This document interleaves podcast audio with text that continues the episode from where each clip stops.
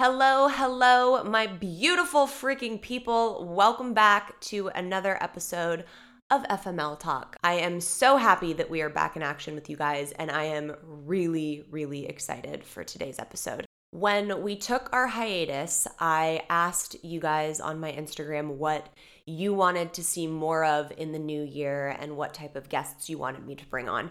And everybody was really insistent on wanting to hear from someone who has cheated.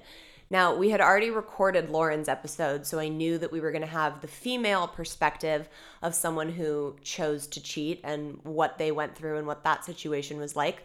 But I wanted to get a man on here because a lot of you wanted to hear from the people that you are being cheated on, which are the males. So today's guest, you probably know, and I cannot wait to share this interview with you guys. It's gonna be a really, really good one.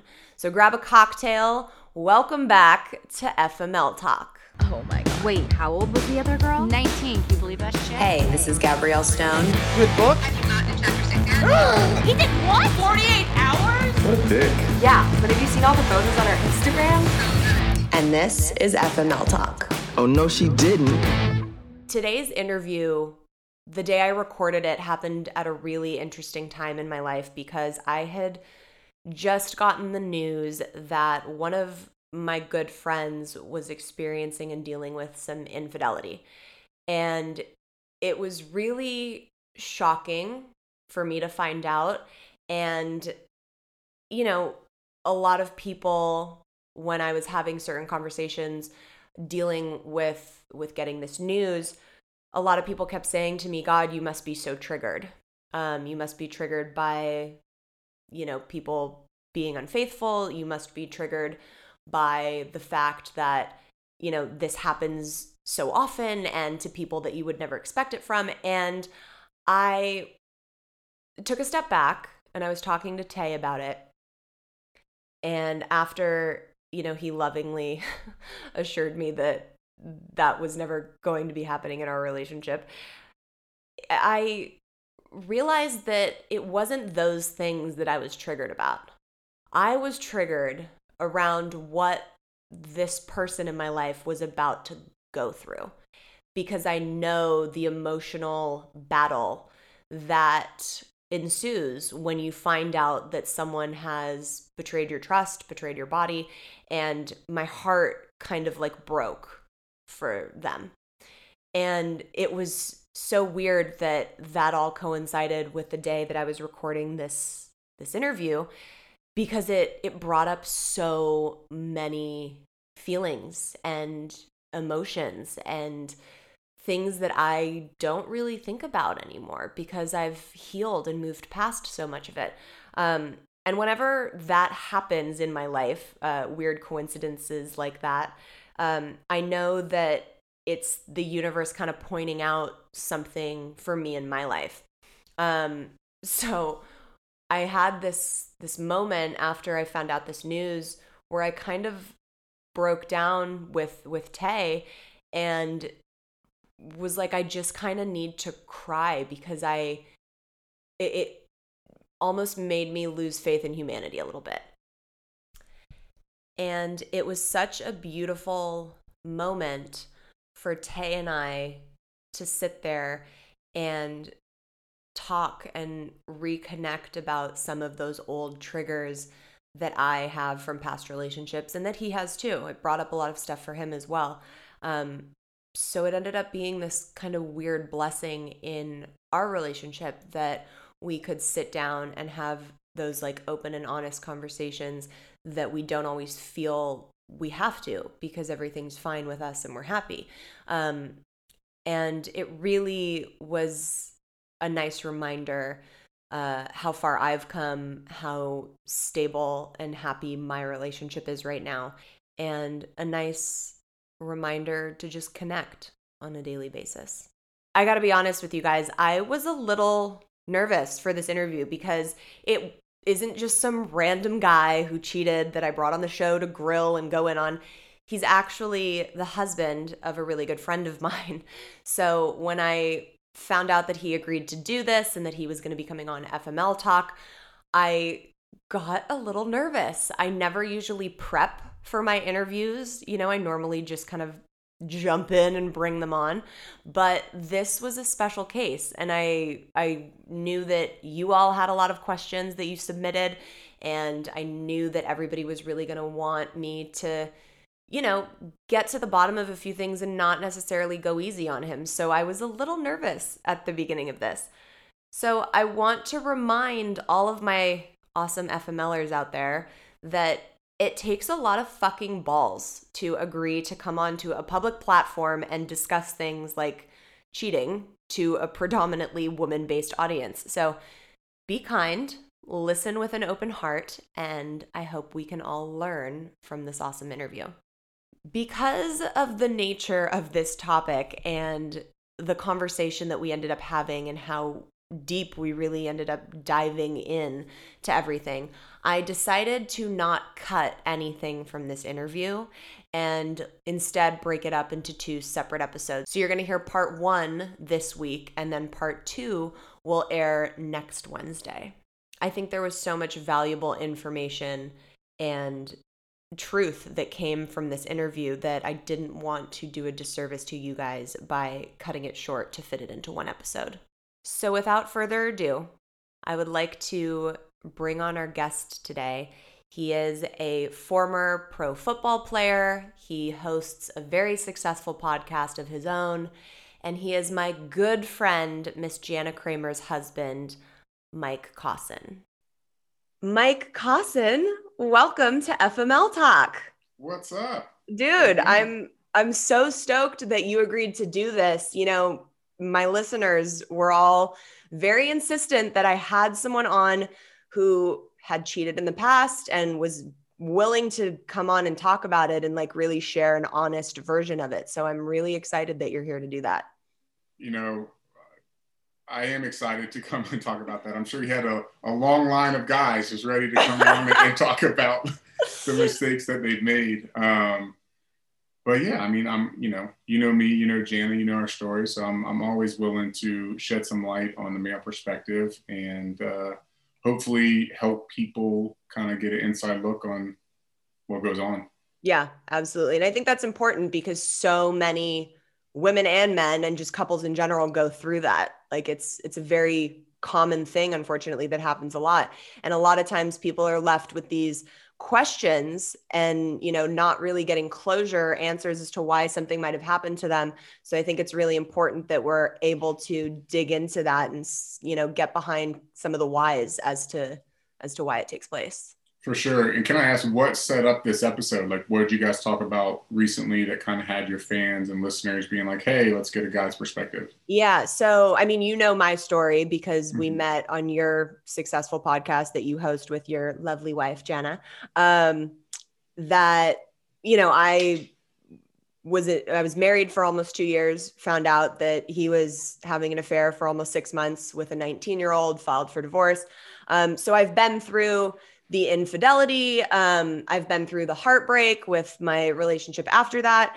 And mm-hmm. I think a lot of my listeners, you know, because they all came from my book, uh, relate to heartbreak, you know, have been cheated on. And it, it's wild the, the kind of DMs that I get mm-hmm. from people that have gone through stuff that's so similar, you know?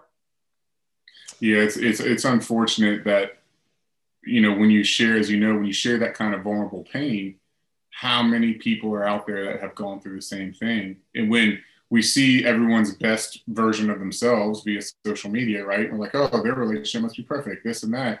You're like, I must be the only one that's been cheated on. I must be the only one going through this pain. And then you realize once you open up how many people are really in the middle of going through that.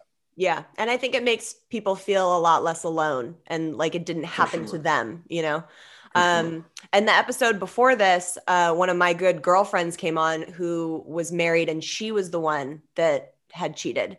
Mm-hmm. Um, so we got kind of the female perspective of it.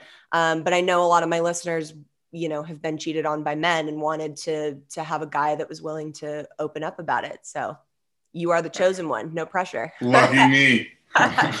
I'm ready.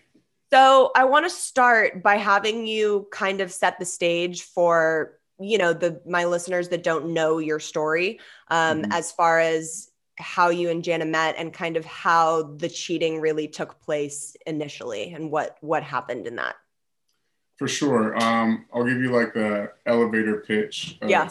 you know, of our um, multi-chapter story. But basically, you know, Jan and I met via social media, Twitter, back when Twitter was was the thing. Right. Um, you know, seven years ago now. And uh, you know, it was, it was a quick romance. Um, we fell in love quick and hard. I cheated early on, about a month or two into our relationship, just dating. And she, you know, part of why we connected so early is that we were both honest with each other and being like, hey, we haven't been perfect boyfriends and girlfriends. Like we both cheated, we both owned it. And that was the first time I'd ever done that too. So I was like, oh man, this is definitely different.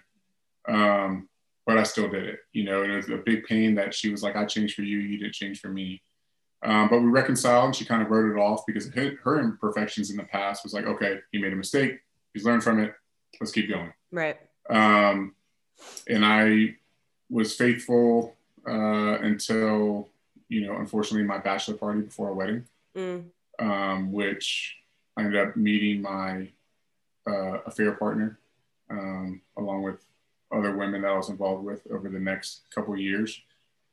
Got discovered, um, went to rehab for sex addiction, which at the time I was just doing just to salvage my marriage because Right. Jana and her therapist were like, you got to do something about this. You got to go somewhere and figure this out.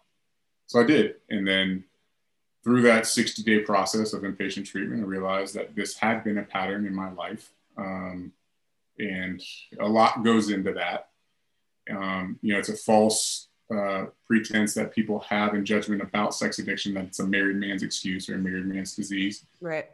Um, being in the 12 step program for that for the past four or five years, you know, I've seen everyone from every walk of life, every age, every creed, color, religion, sexual orientation, se- I mean, all of it. So it's not just a married man's disease as people might um, think. Um, and then, yeah, so over the past four, four and a half years now, we've been working at reconciling our marriage, strengthening it over through infidelity. Um, I've had my missteps along the way with my sobriety. Um, nothing physically acting out with anybody else, but a big part of that is the lies and deceit, right? A lot of people that have cheated, have been cheated on, it comes from the lies, it comes from that deceit, it comes from that excitement, quote unquote excitement that people might feel from from the you know the, that double life. Um, hmm so yeah, that's where we are now, and we, we're very open about it. Uh, originally, not by choice. Our story got sold to Us Weekly.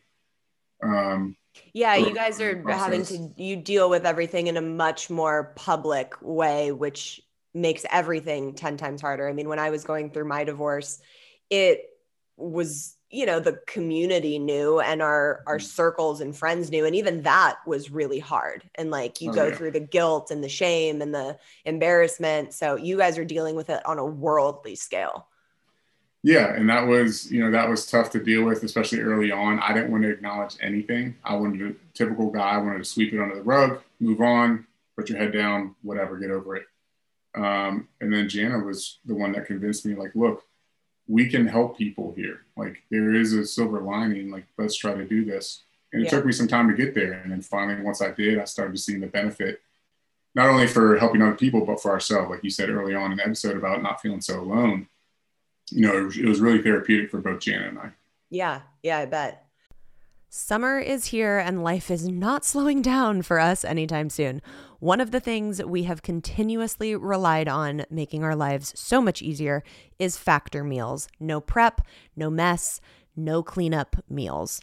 I have really been off the wagon with my eating since having my son, and for my health, my wellness, and my mental sanity, I have been switching my dinners to more healthy options from Factor.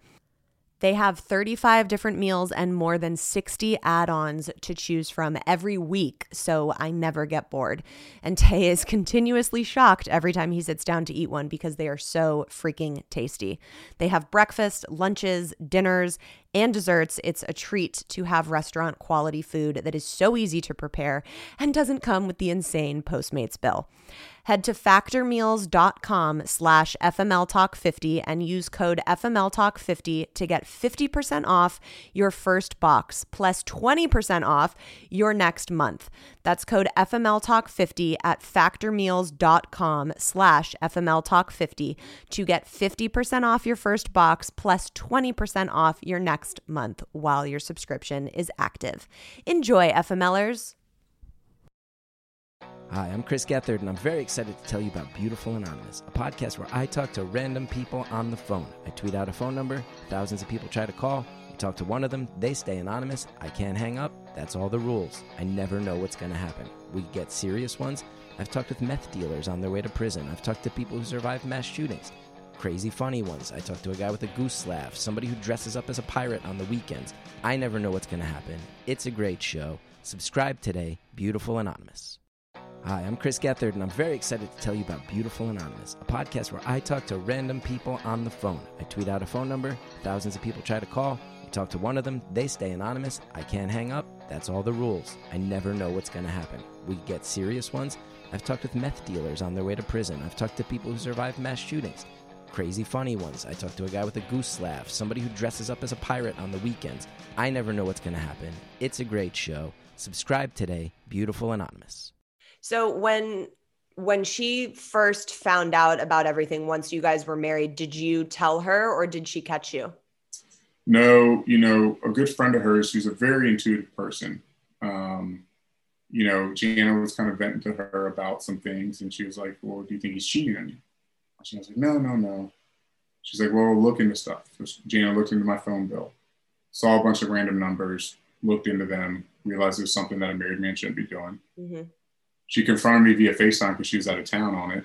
Okay. And I was just, I was like a statue. You know, it was, it was that it was that stomach churning. I'm getting caught, um, and I ended up disclosing more information than she even knew. I told her about my fair partner, um, she had no idea about. Um, so she was kind of fishing early on, but I disclosed more. But then, you know, the thing is too, when you get caught, you want to minimize things, right? Right. It was, oh, it was only one person. It was only this. It was only a few times. And then just over the next year or two, it's just more things kind of came out because we didn't do a healthy disclosure, Right. um, which is And then you have to go through that stomach churning Oh. situation time and time and time again. just her constantly figuring things out because she's just, you know, wants to be a detective and figure everything out for safety, which I totally understand. Yeah. And I just want to run away from it. Be Right. like, okay, I'm sorry, like, you know, slap on the wrist, like, let's move on. That's easy for me to say because I'm the asshole. Sure. Right. You know, so uh yeah. So when she discovered all this, she confronted you on FaceTime. You weren't you weren't with your affair partner when she called you. She just was calling you out. Yeah, I was at home with our daughter. She was out of town for work. I was at home. I just put our daughter to bed. And, uh, you know, I felt a weird vibe from her kind of all day. hmm Um, and it was just that, that guilt intuition that just knew something was up. Yeah. You know, did she like- did she know your affair partner? No, Okay. no, that's, you know, one thing that Gina and I have talked about is the way both of us, like the way we, our kind of love languages are and the way that we are as people is Jana, she wants connection, she wants love, she wants intimacy. So, like, if she ever stepped out of the marriage, it would probably be somebody that we know, Right. be someone that she's close to, that's a friend that Like just- an emotional connection. Right. For Yeah. me, it has to be com- like I can't know the person. I can't have any other connection with them because that's just too intimate, too emotional, too uncomfortable. Right. Because that's just the way I am with intimacy. Did your affair partner want those things? Like want more than just the sex? Or was it like that for her too? She was married as well, so it was it was mutual. Um, you know, and what's so so sad when I look back on it, it's like in that during that time when I was doing that and acting out, I thought, as sick as this is, I thought I was like living the dream. hmm you know and it's so it just fucking pains me to even say that that i thought i was living the dream because i was having my cake and eating it too my fair partner was married so she wasn't going to say shit Right.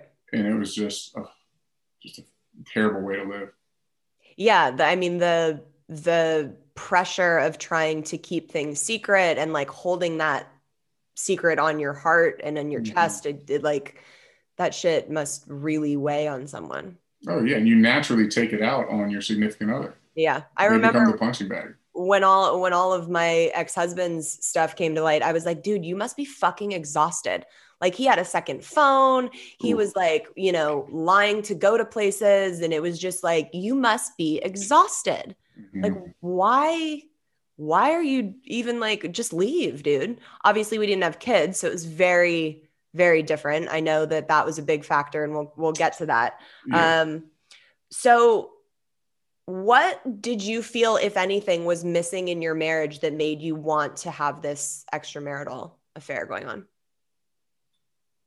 um, me, I was missing.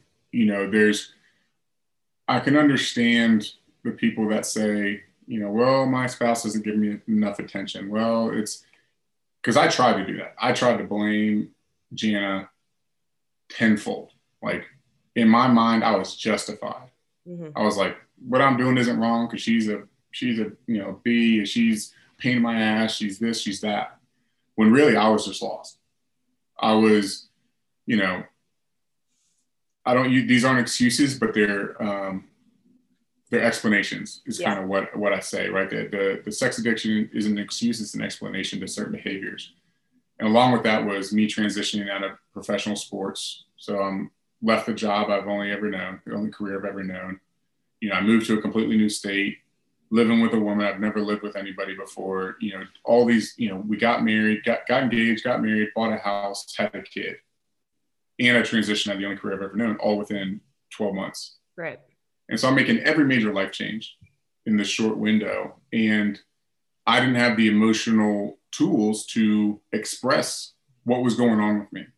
I didn't know how, I've never had a healthy relationship where I went to my partner and said, Hey, I'm feeling this shit. Like, can you help me? Can we talk about this? yeah I just always point the finger. And it's like, well, the reason I'm feeling this way is probably because of them, which is bullshit. Mhm.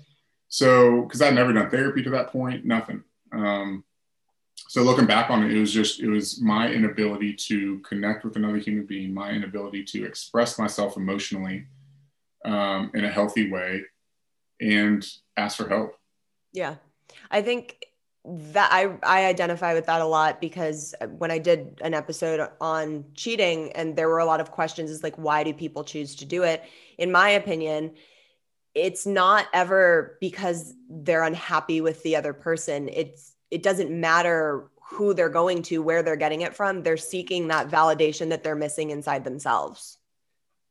A hundred percent. And something that Jan and I have said um, on repeat is, you know, something that I realized through all, all my kind of my therapy and self work is people want to blame the other person exactly like you said, but if they don't change themselves, it's going to be the same story, different cast. Yeah. If I didn't work on myself and I was like, oh, it's all Jan's fault, you know what? Fuck this. I want to get divorced. We'll co-parent our daughter.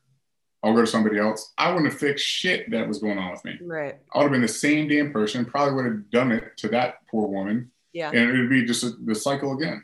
And it's like, dude, your wife's fucking hot. Like if I oh swang that Oh God. way, I would bang her, you know? Like A hundred percent. She's not- and that's why I t- I'm like, what's wrong with me? I'm like, she's the most beautiful woman I've ever seen, and it's like, and that just goes to show that it not just the physical aspect, but it's not about them. It's Yeah. a hundred percent about the person that is the one doing it. Yeah, and I I get you know some random guys that'll comment on my videos that are like, "Oh my god, how did someone cheat on you? Like, what's wrong with people?" And I'm like, guys, J Lo got cheated on. Like, it, it's Right, about the person. It's it's about what the cheater is lacking within themselves that they haven't been able to like fill and fix. A hundred percent. Let me ask you a question real quick, not to turn the tides, but when you found out your husband was cheating, because Jana and I b- get asked this question on a regular basis, like, why did you stay? Yeah. Like, eh, or why did you not stay? You know. So my question to you is just, did you was that just one of those non-negotiables? If it happens, I'm out. End of story. Or was he not willing to do any work? Like, kind of what was that situation like? Um, mine was kind of interesting because, you know, I had never even really thought of it. it. Like, I had never sat down and been like, well, if someone ever cheats on me, I'm gone. Um, because I had never thought that he was capable of doing that. So it never was Mhm. even a thing that I had negotiated with myself in my mind. Um, but I think in my particular situation, I had been so unhappy for so long with him. I just didn't realize why. But I wasn't in love with him. I, I loved him as a person. Uh, and I think I married him because he was safe. So when I found all this out and like how deep it all went, it almost was like, Gabrielle, this is your out. Like, you know, you can either stay and work on your marriage and probably be miserable for another three years and then get a divorce, or you can know your worth and fucking bounce. Mhm. Um, would that have been different if I was in love with him? Probably. Um, I don't know. Would it have been different if we had kids in the picture to think about? Probably. I, I don't know, you know, but it, my situation with my ex husband and yours and Jana's situations are vastly different. Um, oh, so different. yeah. Um, besides the fact that, and even quite frankly, even if I would have sat there and cried and said, I want to work on things, please don't leave, I don't think he wanted to either. Um, I think he, the way you said earlier, how people justify it in their mind, I think he was so deep down a sociopathic rabbit hole um, that he had justified everything. And it was like he was ready to go be a totally different person, which he very much so is now. Um, wow. like y- if you put pictures of him from when we got married and now you'd be like that's not the same person physically like not Wow. the same person yeah You know, it's so interesting because, you know, so many people from the outside looking in into like situations like both of ours, they make it so black and white, right? Like, if that happens, you leave. If that happens, like, how could you stay? And there's so many variables, like to your point, that Yeah. are involved in that. That, you know, what Jan and I've always said is you don't know until you're in that situation. You don't know, you know, because there's all those factors. And I 100% own that if we did not have our daughter at the time, Jana would have been gone. oh really Hundred percent believe that. Yeah, and I think she would tell you that too. yeah that's heavy that's heavy Yeah, you know they they say never to say for the kids, but we acknowledge that it was a blessing in disguise to get us to where we are now. right right You know what I mean? Like it was the catalyst you needed to stay to do the work yes, Yeah. yeah. I feel we really feel like God had that in our lives, and that He He you know blessed us with our son at the time that He did too, because literally, Jana was ready to divorce me again, and then that that when we walked out of that couples therapy session where she was telling our couples therapist in LA, like I'm done. On the street corner, we're walking away from each other. She's like, "By the way, I'm pregnant." stop it Kid you not. And I like stop in my tracks. And we live like a half a mile from our therapist's office, which is Yeah. perfect. So one of us could drive home, the other could walk home. And I just stopped in my tracks. I'm like, what?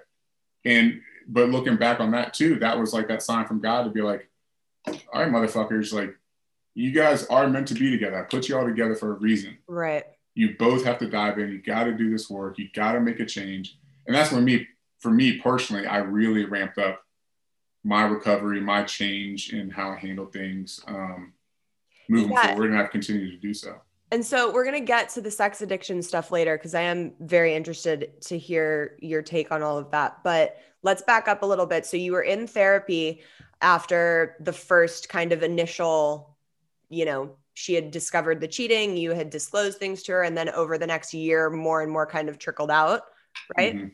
Um, so when when did it did it happen again? Like it full blown happened again that she found out about, or was it more of like some shady indiscretion?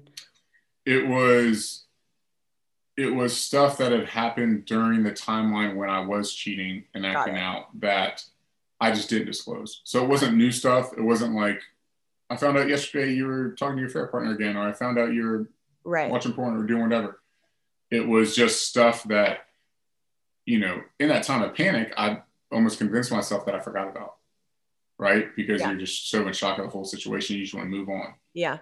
And it, so it was just things like that, that she dug around more. She, like, she had no shame in calling all these numbers that I called. Well, yeah, because that trust is broken now, and Oh, yeah. she's trying to like she's in fight or flight, trying to protect herself.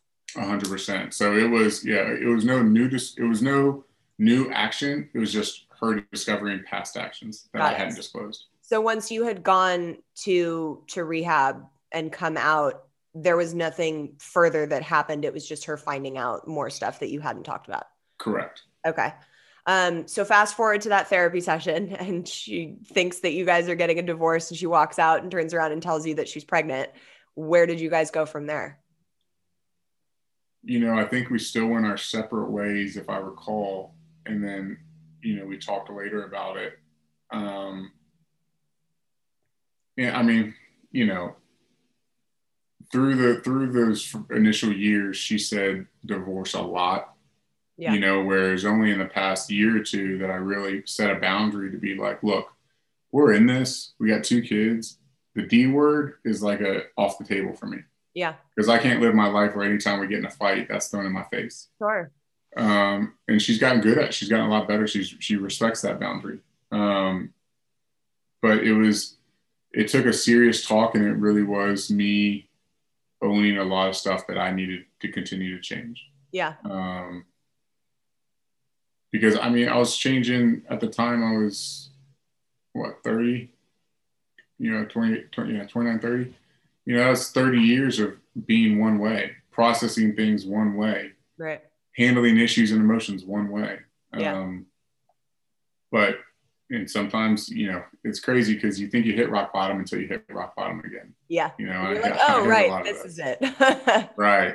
and had you cheated in other relationships before? Every single one. Yeah. Everyone. I- one. yeah I have a, a a friend who just dealt with some some infidelity, and uh, their partner was like, "Yeah, I've every single relationship," um, and I was shocked to find that out. Um, so, do you think that that's more because of your addiction, your sex addiction, or more because of a way that you're programmed where you just aren't monogamous? hmm That's a great question. Very good question. Um, you know, there's without getting into all the like details of or scientific aspects of sex addiction, it's assholes still exist. Okay, people just do things because that's what they do. Um, with the addiction aspect, there's you got to look at patterns. You got to look at powerlessness, unmanageability of your life, and, and and everything like that. So when I went to rehab and started diving deep into that, I look back until you know back into the days of when I first started having sex when I was 14, and just from that point on, just how that took over my life and how I planned my day around it, how it became this need and necessity more so. You know, people say, oh, I was just a horny college kid, or I was just young and dumb and whatever. And there's a difference, um, you know, and, and, and that takes someone to do the work, the therapeutic work to figure that out. But I, I'm not saying that everyone that cheats in every relationship is an addict. That's Right. not the case. Um, so in your guys' book, which is great, by the way, I think that any person that's in a relationship should read it, even if they're I think it, it's helpful even with relationship dynamics like a mother daughter or mm, you. you know daughter father. It's just got a lot of really really good tools in it. Um, so if you guys haven't read it, it's called The Good Fight and it's a New York Times bestseller. So yay for you guys. Um. But you talk a lot about triggers, which you know Mhm. I've been in therapy for my whole life on and off, and um, that's a really important thing for people to know and to learn about going into relationships. When people ask me how my current relationship is so healthy, I always say it's because I showed up and was like, "Yo, dude, these are my triggers. This is what is shitty for me. What are yours?" And like we never fuck with them and uh, treat them with the utmost respect because you have Mhm. to do that to have a successful relationship. Um, so I'm sure when Jana, you know, found out about all of your infidelity, that created some new triggers for her. Um, so what are some of those and what do you do to try and like ease that for her? you know that's a the thing is that's a daily obstacle for us. Now they don't always come up every single day. We don't always have to have a discussion around them every single day. But i mean shoot just yesterday you know something came up around her where i was running some errands. I was actually going to the grocery store to get something for her. And she texted me and called me. I didn't have my phone like i didn't hear it. And she's like you need to call me. I call her back, I get a hold of her. She's like, "Where have you been?" I'm like, "You know, I have life. We have Life 360 on on our phones, and we can see where each other are at." Which initially started as a boundary, but now it's kind of great just to so we don't have to text each other, be like, "Hey, where you at? Where you gonna be?" Right, right. um, so it's more convenient now at anything, but it wasn't working for whatever reason. It just wasn't working. When she Mhm. tried to look at it, she said like my phone was off or I logged off the the app or whatever, and I looked on mine and mine was working. And so, you know, that's a trigger because she's like, you can't just blame technology. And in that moment, I was just kind of like, I, I don't know what you want me to do. Like, I, I I'm- don't have another answer. right. I don't have an answer. I, I plead the fifth. I don't know. Yeah. Um, so those are things that have taken some time, and I'm still trying to work on my reaction to them and being able to not be like, "Hey, motherfucker!" Like I'm out here doing something for you, and you're Right, gonna right, call right. me and be like, "What the fuck?" You you know, Right. for me to be like, "Okay, this is deeper. I'm really sorry this isn't working. This is where I'm at right now. What do you need from me? How can I help you through this?" Yeah. let's figure it out when I get home. Something. Um, so those things are aren't always easy to navigate. And I'm one that I get triggered with questions. I hate being questioned. I hate being tested. hmm And so she'll ask me, and she's a very inquisitive, curious person. Yeah. And so I'll, I'll take 90% of the questions she asks as a test or as she's fishing for something. Right. And I'm like, defensive. yeah. Oh, I'm the yeah the worst, and that's some of my biggest work that I'm doing now is to work on my reactions and not be defensive. And just the other night, she was, I kissed her goodnight. She was like, "What are you about to do?" I'm like, uh, "I'm in bed. I'm gonna go to bed." And even that reaction, she's not a big fan of. Right. She's like, "Why can't you just answer?" I was like, "Well, why do you have to ask me? What the fuck am I about to do? I'm in bed." You know, so it's this whole thing of navigating those moments that you don't can't identify as a trigger immediately, Right. but being able to dive deeper into them and for me to pause and be like, okay, what's behind this? What's going on? Let's talk about it. Um, but yeah, so I mean, that's the biggest thing with triggers. I mean, kudos to you and your relationship now to be able to talk about that. And that's something that, man, Jan and I both say if we're ever in another relationship, how we'd be able to go into it in a healthy way with all the tools we've learned, Yeah. talking about boundaries and triggers and being able to communicate Yeah. from day one. What a gift. yeah. You know, Well, what a gift for people listening to this that could be able to do that. For sure. And there's there was this meme that I saw a couple weeks ago and it was like, you know, dating in your 20s, you sit down and you're like, what kind of car do you drive? Where do you live? What's your job? And dating in your 30s is like, have you done your shadow work? Are you emotionally stable? What are your triggers? Like how long have you been in therapy? And it's so fucking true, dude. Like That's so perfect. and it's so accurate because when you can do that and and come to the table from the get-go and be like yo this is all my shit then there's Mhm. no surprises and there's no like ouch spots that get triggered in fights you know it just like makes everything so much cleaner and healthier Oh, for sure. And then you're just setting expectations for each other that you're not this this completely different person when you guys start getting in the weeds of the relationship. In our book, we uh, we use this analogy or this uh, story that I read somewhere about uh, Anna Kendrick, and she broke up with a boyfriend, a guy she was dating, because she set a boundary of hers where she hates being tickled. She's like, I don't like being tickled, and he I thought it was a joke. He's like, ah, come here, like he kept tickling her, and she's like, Nah, player, like I told you, I don't like fucking being tickled. Don't tickle me. And she ended up breaking up with him because he Stop. wouldn't respect. Yeah, he wouldn't respect her boundaries, and she's like, and that's how it needs to be, though. Like, it's, it, yeah you can't minimize your own boundaries for somebody else. You state them how they are. If they can't respect them, then I'm sorry. yeah it's so weird i so deeply identify with that like i get violent when i'm tickled and i'm like i might kill you like i hate it that's that's epic good for Mhm. her Mhm. Um, okay, so you just celebrated your one year sobriety. So congratulations. Thank you. Um, I I know that's a big deal, and I'm curious because it's technically an, an addiction. They they Mhm. call it a sex addiction. It's it's a known thing in our world now. Um, and when you're sober from drugs or detoxing from alcohol, and you know celebrating sobriety in that sense, you know you're totally off it drugs I know are really gnarly. They're like, no, CBD, you can't even do that and stuff like that. Um, so can you explain to me and for people listening that don't know about it, what is that like you have to abstain from sex altogether or just outside of your marriage or like what does your sobriety entail? so yeah, it is it is tricky um, because it is new. you know, to society to be hearing this term. And I really, it really sucks that the whole Me Too movement, like I'm happy that happened to help people who have been victims of that. But the other side where the, the, the perpetrators, now there's so many of them claiming sex addiction. Uh, And it's like, that didn't give us a very good rap. Right. Right. When it's like the Harvey Weinsteins and Kevin Spacey's are like, ah, I'm a sex addict. You can't. you you're know, like, whatever. no, dude. like- yeah. like yeah what the fuck um so that's the tricky thing about sex addiction because you still use it right like in aa and na like you're saying it's pretty black and white if you're an alcoholic you don't drink if you're a drug addict you don't use um you know overeaters anonymous and, and sex addiction is similar in the fact that you still got to eat Right. you still got to have sex um, but it's figuring out with you know a csat certified sex addiction therapist um, and, and your sponsor or people in the program what personally like what are your inner circle behaviors? So your inner circle or your bottom line behaviors are the things that you'd reset your sobriety for. So this is getting personal but that's the only way i know how i guess nowadays. Well, welcome to FML Talk. We, Right, that's how we here. so for me it's like no sex outside my marriage.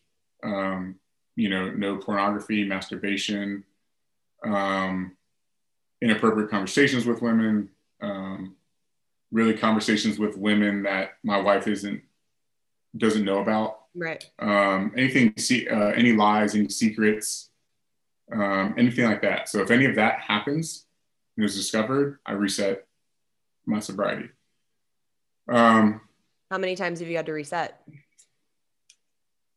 twice Okay. and um you know both for reasons really around mostly lies hmm and just you know flirting with the edge of inappropriate Right. you know um behavior again nothing physical with anybody nothing like that but it's more so the biggest thing was like lies um, to Okay. protect myself and trying to act out in a way of, of like regaining autonomy without doing it in a healthy way hmm um, which sucks. Like, you know, I wish it was five years I've been sober, but it's not. It's not the way the program necessarily works all the time. Um, so that's the thing. It's different for different people. Some people, masturbation isn't a big thing for them. Right. It's not like the quote unquote gateway drug for them, so they can still have healthy masturbation. They again, they figure that out with their with their you know people around them. If they fi- figure that out with what their spouses,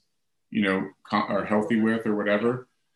Um, so yeah, I mean, it looks different for different people, but the biggest thing that's probably across the board is you know no sex outside your marriage or committed relationship. Do you think Jana feels pressured to give you a certain amount of sex because of all of this? So you know, I'm kind of an oxymoron because I'm a sex addict. I'm a sex sex sex addict in recovery, which is definitely different. But I'm intimacy avoidant. Mm. So kind of like I said earlier in the show, how like for me to like act out with somebody, like have an affair, whatever, have to be someone completely random. I don't know. hmm Right? There, there can't be that attachment. I've always been someone who struggled with intimacy in a relationship. Um, so I get uncomfortable at times in those situations. I get uncomfortable with intimacy and touching and, and all that with somebody that I care about. Because for me, in my pattern of life, I've never connected sex and love. Uh, They've been, they've been two completely different things for me in my brain. hmm Um, so now I'm trying to figure out how to do that in a healthy way and have both at the same time. Yeah. Um, I've gotten more comfortable with it over time, but it's, you know, Jana, her number one love language is uh, physical touch. Hmm And that's probably last on my list.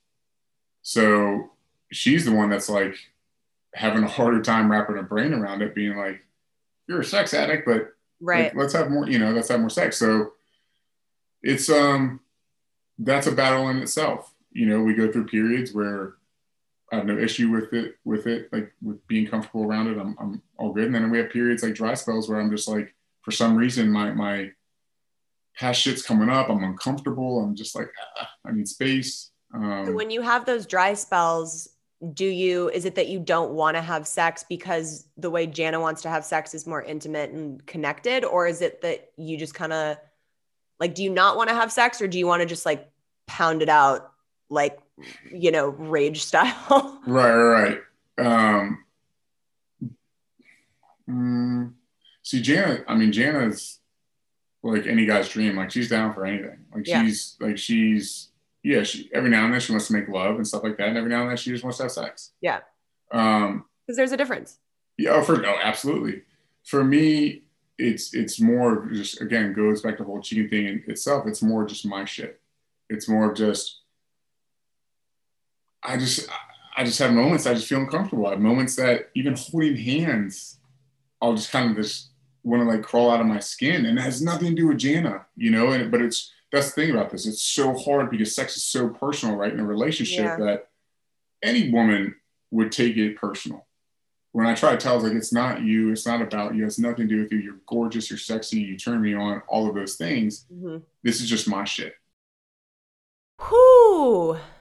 Now you all see why I chose to break this up into two episodes. Um, was a lot of heavy material that we're covering, and the vulnerability and the openness and the honesty really does continue throughout this entire interview. So I'm excited for you guys to hear the rest of it next week.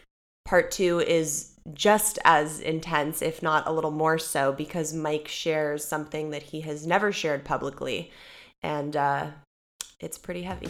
Plus, I ask all of the questions that you guys submitted and wanted me to ask, and he bravely answers them all.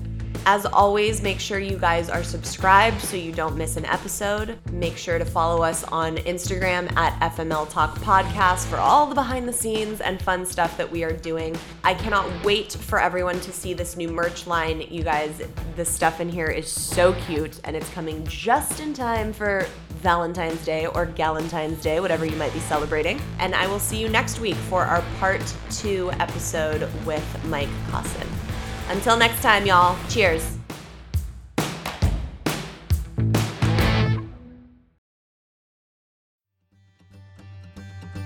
Welcome to As a Woman Fertility Hormones and Beyond. I'm your host, Dr. Natalie Crawford, and I am a fertility physician and co founder of Fora Fertility in Austin, Texas.